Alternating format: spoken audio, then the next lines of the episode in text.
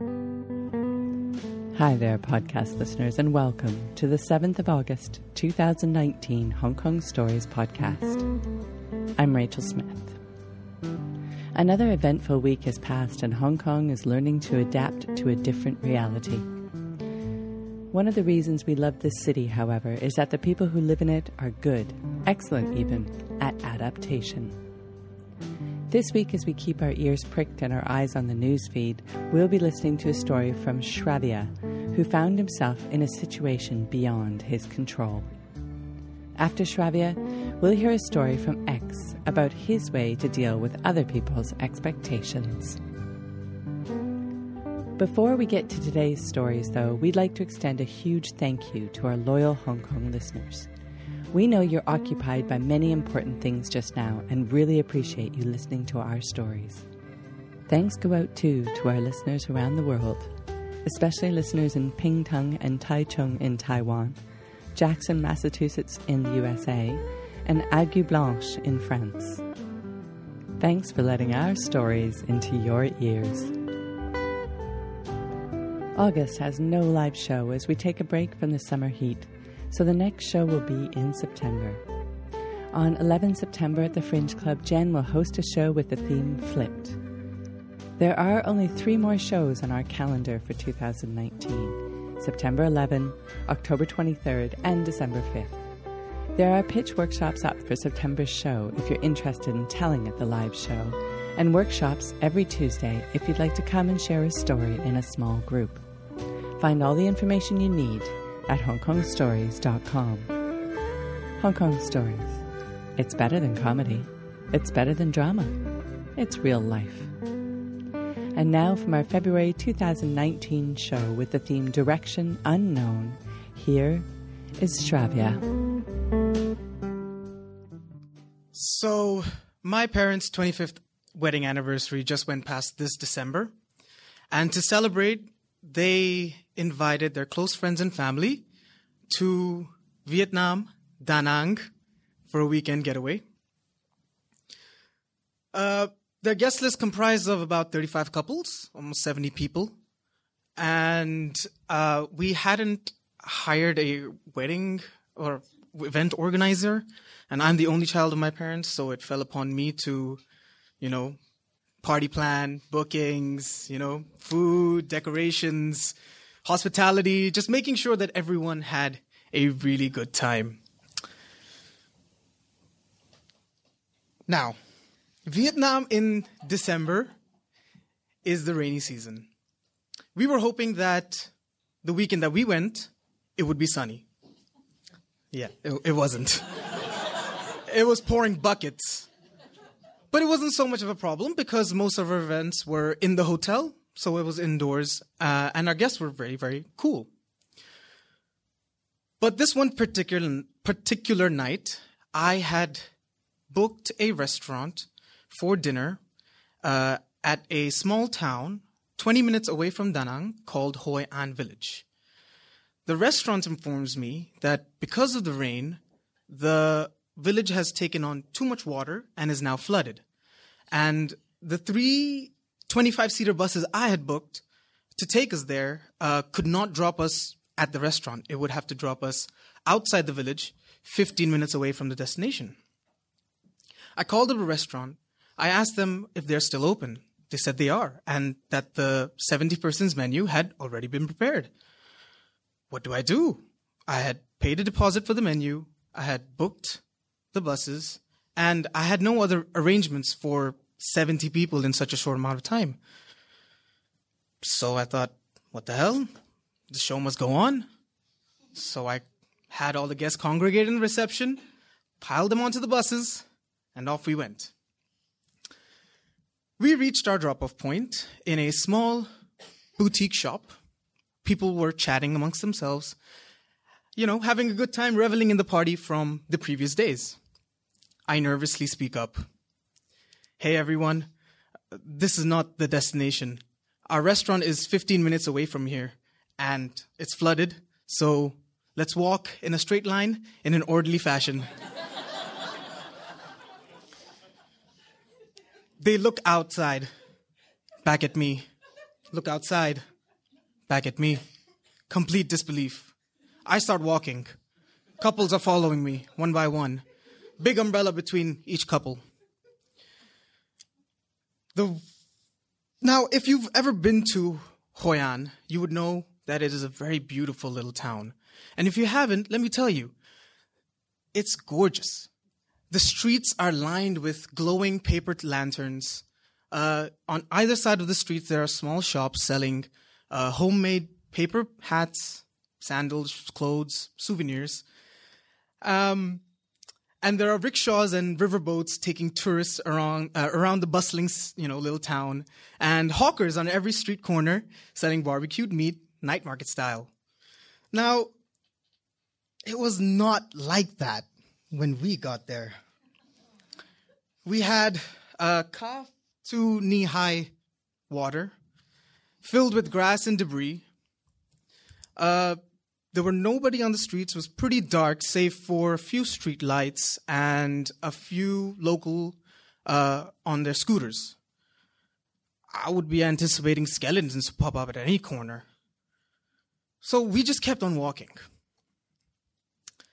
I had a paper map with a crudely drawn route map mapped on it. I didn't want to pull out my phone at this point because fall in the water and there it's gone. So I'd be checking every street corner, making sure we're going the right way. And I'd look at the faces of my guests. They'd be walking slowly, single file, dragging their feet along the water, misery on their faces. At one point, I thought, hmm, this must be what prison feels like. I was hoping that they'd bust into a prison song. Cold chills Rainy night, walking, searching for light, soaking, shirt and tie, just ain't feeling right. Now, while, I, while we were walking, there were gaps emerging in, in the line. So I would be hurdling back and forth along the water, making sure that everyone was going the right way and keeping spirits up. Five minutes more, just five minutes more, keep walking, just five minutes more. I had no idea. I was just, we were just walking, praying, hoping to see some light. After a few minutes, across the Hoi An River Bridge, there it was a white, glistening light.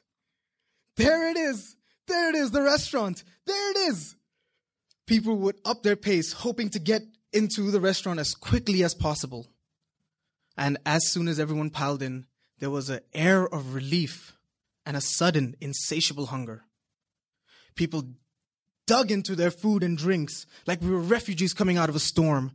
And it was finally getting peaceful and happy. People were singing and dancing and having a good time. But it wasn't to last because we would have to get back out there, back to the buses. So I tell people, let's go. We line up, couple by couple, big umbrella between them. This was an exodus, and I was their Moses, leading my people to freedom. Only difference was that I couldn't part water. That would have been very helpful. So off we go into the dark, murky, cold, wet hell and just keep on walking. Now, I ditched my paper map, soaking as it was. It was already torn. I figured that I would just retrace my steps and we would reach the bus. Yeah, unsurprisingly, my cockiness got the better of me, and we took a wrong turn. We ended up outside the village, just not where the buses were. It was this big intersection, no more flood, but still pouring heavily. There were a few cabs around the area, so I quickly asked one of them, "Hey, could you please direct our buses to this place?" And I and I put some of our older guests into the cabs to go off to the uh, hotel. Uh, after 10 minutes of waiting, people were starting to get miserable again. Um, but Soon enough, off in the distance, three pairs of headlights and a roaring V6 engine coming closer. Salvation. Those the buses. So I piled people back in one by one, and I was the last to get in. I was expecting, you know, miserable faces full of hatred because, I mean, these people had just come away from India to get away to live a safe and sheltered life, right? But when I got in, they were smiling, laughing even.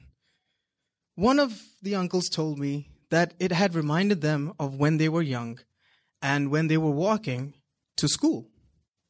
It was really sweet. I felt really proud. I mean, all things considered. So off we went, back to home. Not singing prison songs this time, more happy Indian songs. If you'd like, I can sing the song I, I sung in the bus. It's in Hindi.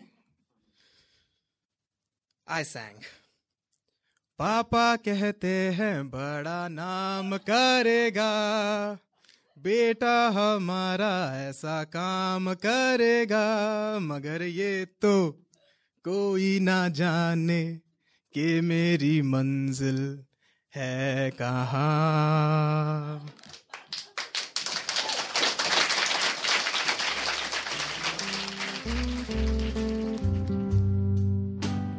Isn't it a wonderful feeling when your expectations of anger are met with kindness and laughter instead? Shravya told this story after coming to a workshop and pitching to tell at the show. If you want to share your story, whether it be of struggle and despair, happiness and hope, or anything in between, come to a workshop and we'll show you how to get the most impact from your telling. Find more info at hongkongstories.com. Our second story today is a short story told at our March experimental show that was called Permission to Pause. Here is X. Probably you have been to wedding banquets. Is it a difficult question to determine how much to give? I figure out a solution by bouncing the question back to the couple by giving a blank check. Usually, only a tycoon will do this. but I do so with a different reason. My friend risk losing the check if the value is too high and get bounced back. also, I trust my friend will pick the right amount, while I have a moment as a tycoon.